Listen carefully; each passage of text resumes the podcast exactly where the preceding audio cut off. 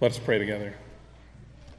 Uh, Lord, we um, come to you this morning, God, uh, looking at this idea of vines and branches, Lord, and I pray that you would use this scripture to challenge us and to grow us.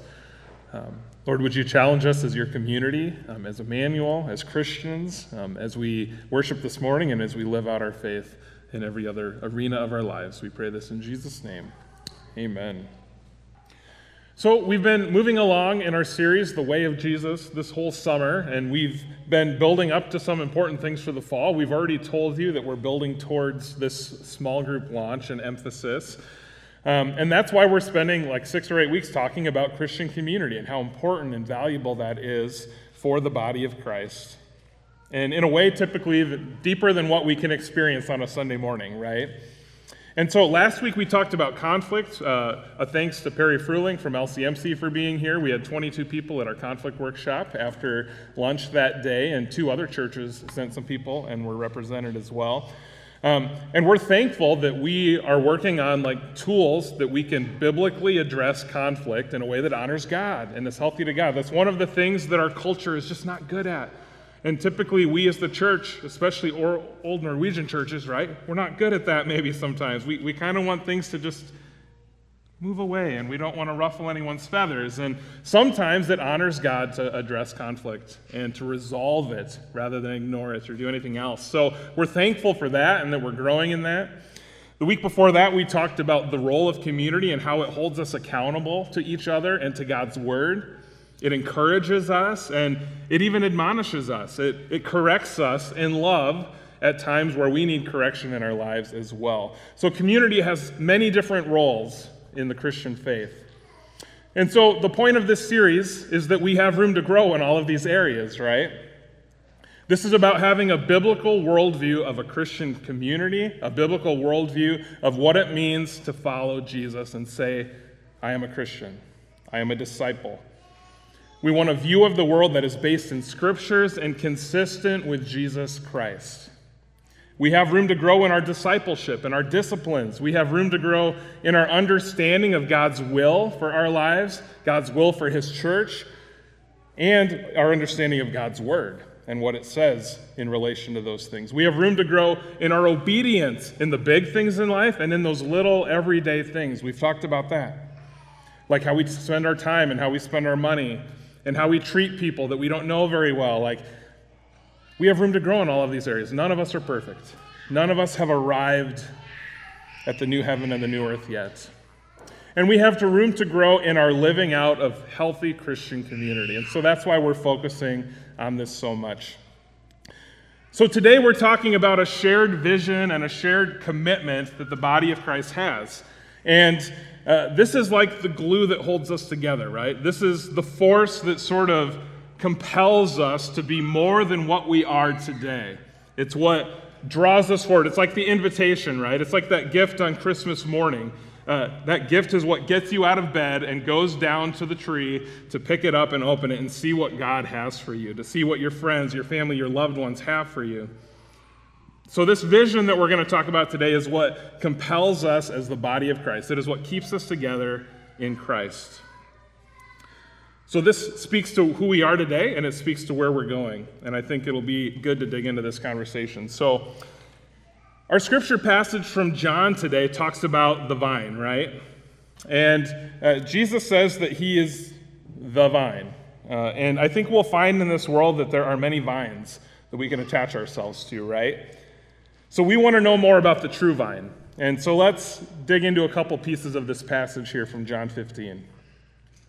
Jesus says, I am the true vine, and my Father is the vine dresser. Every branch in me that does not bear fruit, he takes away. And every branch that does bear fruit, he prunes that it may bear more fruit. So, first of all, Jesus is clear that he's the vine. He is what gives us the life and the green leaves. He is what allows us to produce spiritual fruit in our lives. The way of Jesus is the way of recognizing in every part of our lives that Jesus is the vine. Money is not the vine, politics is not the vine, sexual identity is not the vine, comfort is not the vine, independence is not the vine. Even this church is not the vine unless Jesus is here in our midst, right? Jesus is the vine. So, who are the branches? Well, it says that we are. We are the branches, according to verse 5. And we're the branches if we're willing to do one of two things either produce fruit or a willingness to be pruned so that we may produce fruit, right? If we don't fall into one of those two categories, the branch is taken away, it's removed, just like the flower up here. There's a, there's a whole lot here that used to be part of that plant that is no longer part of that plant. And we'll apologize to our custodian, Jeff, later for that.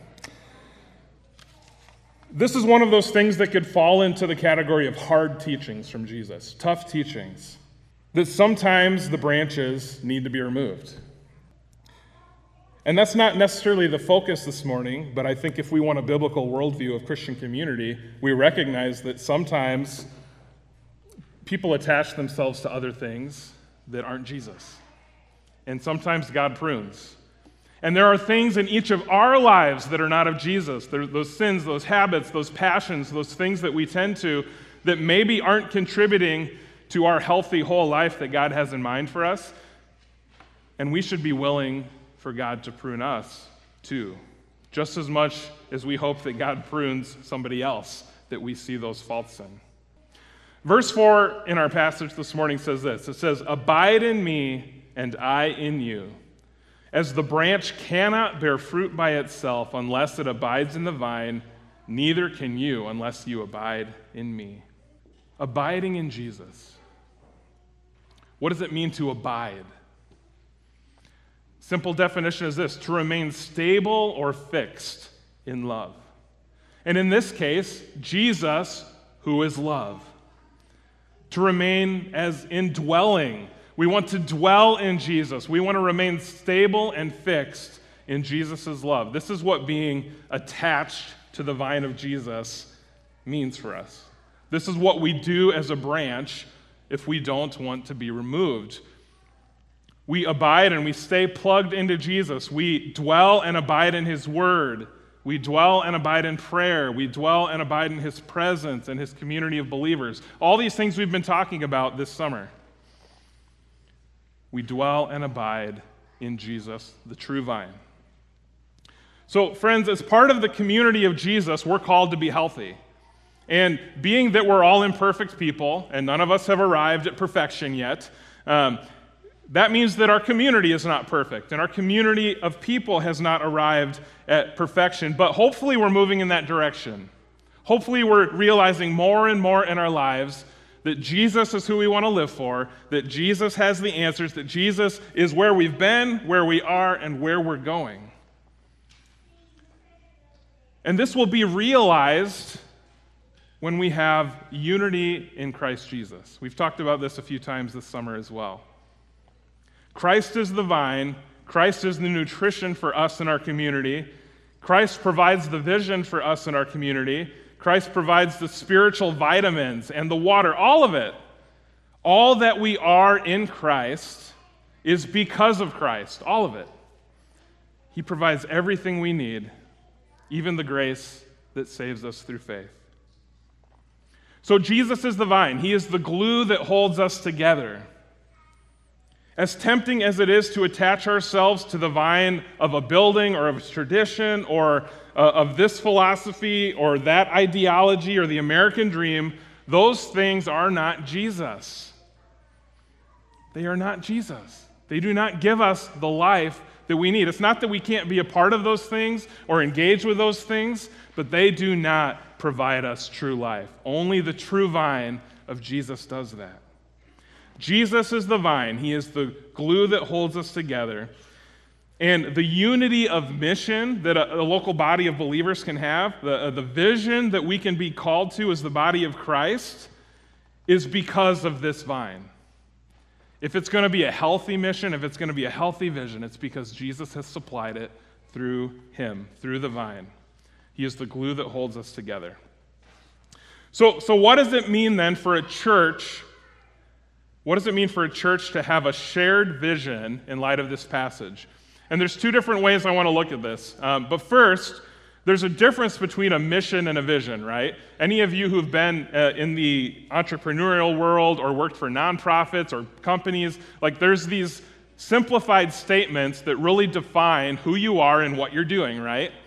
So the mission is the reason, reason for our existence, right? That defines why we are here. And uh, City Serve has a mission, and Emmanuel Lutheran Church has a mission, the LCMC has a mission. Our mission speaks to why we are here. And our mission here at Emmanuel is to grow deep relationships in, relationships in Christ and make him known to all. That is why we exist. And so, what about a vision? If a mission describes why we exist, a vision describes where we are going. It is that reality that compels us to move forward into something more than what we have realized today.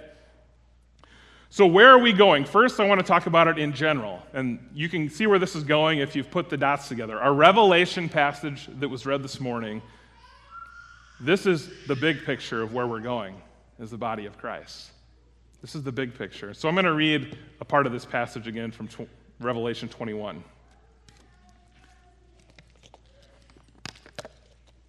Then I saw a new heaven and a new earth, for the first heaven and the first earth had passed away and the sea was no more. And I saw the holy city, New Jerusalem, coming down out of heaven from God, prepared as a bride, adorned for her husband. And I heard a loud voice from the throne saying, Behold, the dwelling place of God is with man. He will dwell with them, and they will be his people.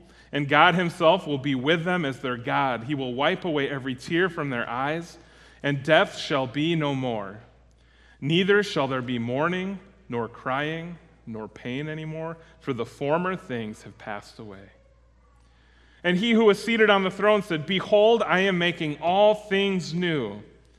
And he said, Write this down, for these words are trustworthy and true. And he said to me, It is done. I am the Alpha and the Omega, the beginning and the end. And Jesus continues to lay out this picture of where we're going as the people of God a new heaven and a new earth. Maybe that's part of your prayers every day. The dwelling place of God is with man. It's like this reality of Eden, this, this thing that we read about in Genesis 1, 2, and 3 that is fractured by sin. God is coming to actually restore that, friends.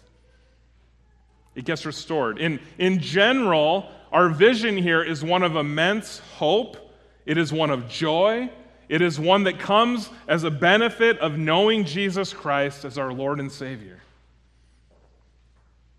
Our Lord, who is good, eternal, and perfect, gives us a vision that is good, eternal, and perfect. This is where we're going. So, in general, we know that our future lies on the peaceful shores of the river of life. And that even if we have a tear again, God will be there to wipe it from our eyes. That's the place I want to be. I hope you do too, right? So, in general, this is where God's people are going. This is where we are going as followers of Jesus. Then there are specific ways, right? There are specific ways that God gives a vision that is of Christ, that is consistent with Christ. And those specific things are going to bring us closer to this general vision, right? They're going to bring us closer. They're going to further our work and our reality to this general vision that God reveals to us about what is coming in the end. So maybe, maybe one of the visions God has placed on your heart is that you could see hunger eliminated in our community. That, I think that's a godly vision. I think that's consistent with what we read in the scriptures of God wanting to be there for the, the brokenhearted and the downcast and the hungry. Or, or maybe it's a vision to see people come to faith in Jesus Christ for the first time. That's a God given vision that I think more in our churches need to have. Or maybe it's something very specific, like realizing a goal of having 20% of our community in worship on a Sunday morning rather than the 10 that is more accurate of the Roland Story area. That's a very specific vision. It's one that we can work towards, right? So, what does this look like for Emmanuel.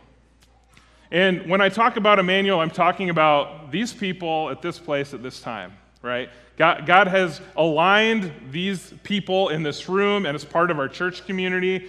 In this time, like this is not a moment that will ever happen again. All of our stories are kind of like interwoven, and some of them come together for a while and they go apart.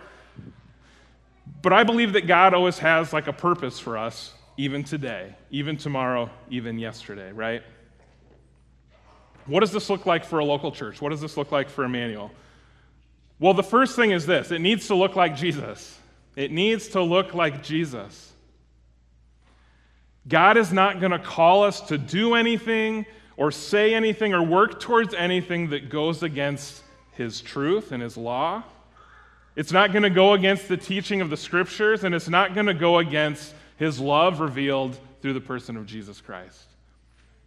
So, this is why we see his, a history littered of church splits and church fights and implosions, because we as humanity, even as Christians, we tend to get led astray, and we often strive for things that are inconsistent with Jesus, and we make those things the most important things to us. And we adopt teachings or worldviews that are inconsistent with Jesus, and we don't do our homework to see that. And we forget the vine in which we were called and met and created to be attached to in the first place, where we're supposed to be drawing our whole existence from. So, anything God calls us to as a church, as individuals, or as Christians across the globe, anything God calls us to should pass the test of being consistent with the Word of God and consistent with Jesus Christ. Jesus is the vision. The old hymn that we sing sometimes be thou my vision, O Lord of my heart. That's what it's saying. That's what the prayer is in that song. Jesus is the glue that holds us together and that compels us forward from where we are today. So, what does this then specifically look like? Um, I want to walk you through something that Council's been working on for a couple of years here. And uh, Council has been doing a visioning process that I've been blessed to lead um, and kind of put together and facilitate. Um, this visioning process was super disrupted by COVID. You can imagine that, right? Because a lot of the things that we were working on and thought we were going to get traction in, just everything just went away for a few months, which was disappointing. So we've been getting back into it over the last few months and catching up and doing some more work. And the first part of this process that we actually concluded early in 2020, right before everything shut down, this process told us some of the growth areas that we have as a congregation, as a local church. And I believe that these growth areas, which we've been addressing in many different ways since then, since they were identified, these growth areas um, are going to influence and impact our vision. They're going to influence what God is going to do through us in the, in the future and what God is calling us towards and into. So I want to outline these three things for you, and this will kind of bring you up to speed on some of what council has been doing for this visioning part. So the first one is this the first major area that we identified was that we want to grow in the area of spiritual growth and discipleship. Council found a great need for more people within our church family to be studying God's Word and to be orienting their lives around Jesus as the center and people who want to move forward in faith rather than just sit where we are. We want to grow as people so that we can grow as a church. Now, comfort is a really good thing. I like to be comfortable a lot. Uh, but comfort often prohibits the challenge and the growth in our lives. And we all know this. Anything that we've had to work hard for in lives has made us uncomfortable at some point, sometimes extremely so. And so, as we dug into discipleship this summer, hopefully you've noticed that's what the whole summer has been about. It's been about following Jesus in his way. We've challenged the church to follow Jesus first, Jesus alone, and not the cool things that culture wants us to follow, right? To draw our life from the true vine. We want to be disciples of Jesus with our time, our resources, and our lives with all that we are. So that's one area we are going to continue to invest in and, and push and emphasize as we continue to grow as Emmanuel Lutheran Church. The second area that was identified with the, is this connectedness in the body of Christ. And what do we mean by that? Well, as, as many of you know, uh, some of you have been in this church twice as long or more that I've been alive, believe it or not.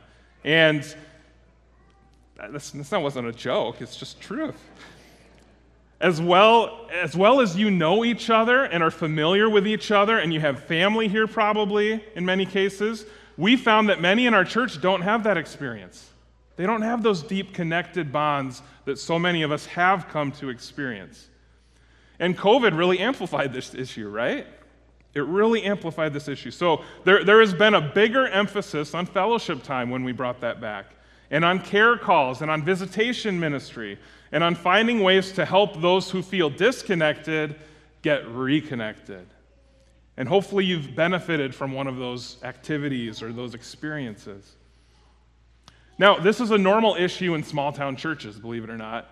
Um, the, the era has passed where everybody in your town goes to church. It's just a matter of which one, right? And without an intentional effort to engage with the people that aren't connected or the people that aren't in church right now, or the next generation, or with visitors, or with the isolated members, churches tend to drift farther and farther away from the family atmosphere that many of you have experienced here at Emmanuel in the past.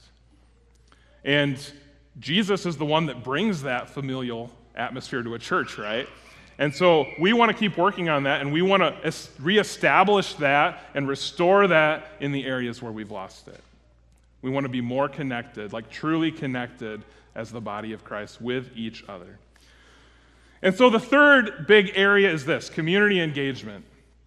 It's no secret that our, church, our culture changed really fast around us, right? It's like every morning we wake up, there's some new crisis, some new trend, some new thing that if you're anything like me, you just don't get it. Sometimes you just don't get it.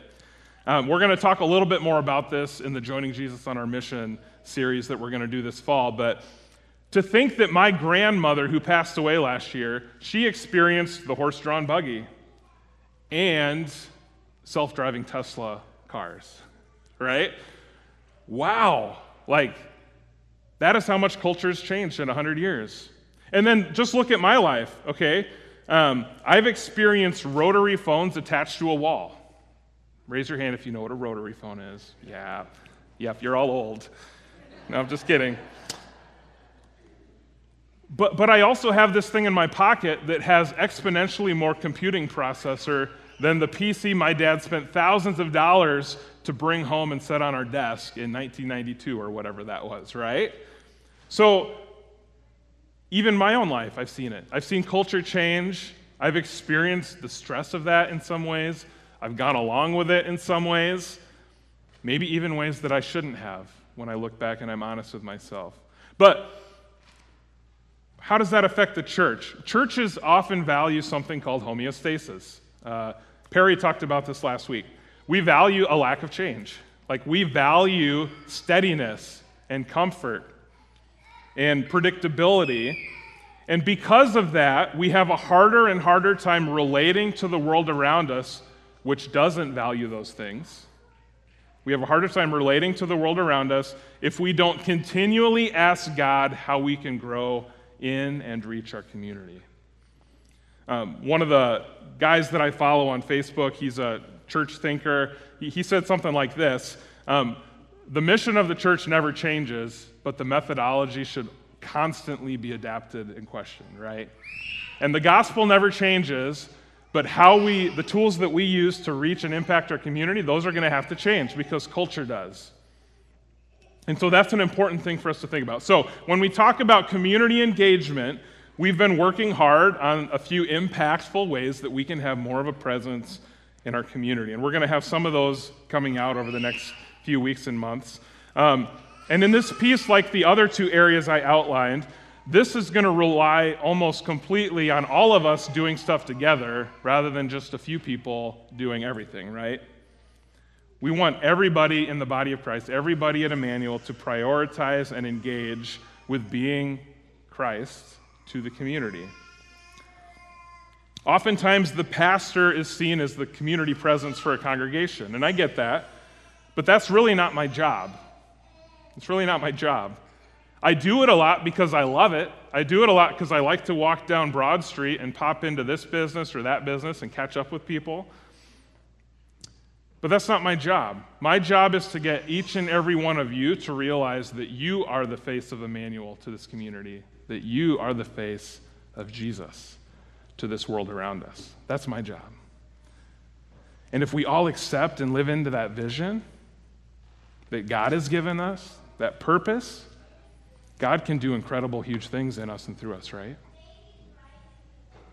For the sake of the community, for the sake of this church, for the sake of our own growth and our own faith, and for the sake of this end vision that we talked about, the coming kingdom of God. So, God often places similar visions in many different people within a community, right? And so, we're at the point in this council visioning process where we've started talking about what we want to know from everybody else, right? Council's done a lot of work, uh, but we're going to, we want to hear about your dreams because not all of you come to our council meetings, although you probably could if you wanted to. And not all of you have maybe ever voiced a dream or a passion that you have for this church or this community. Uh, and so, planting a little seed here so you can start thinking about these things, right? Um, around or right around Rally Sunday, in about a month, we're going to be doing a simple congregational survey that's going to take some of the work we've done and then put it out to the whole congregation. And we want uh, members and regular attenders of Emmanuel to fill out this survey. And this survey is going to require you to think. These are not yes or no answers, they're not true or false answers. They're going to require you to do some reflection and to ask yourself, God, where, where have you shown me something that I can communicate? Where have you given me a passion that I think maybe our congregation could engage with?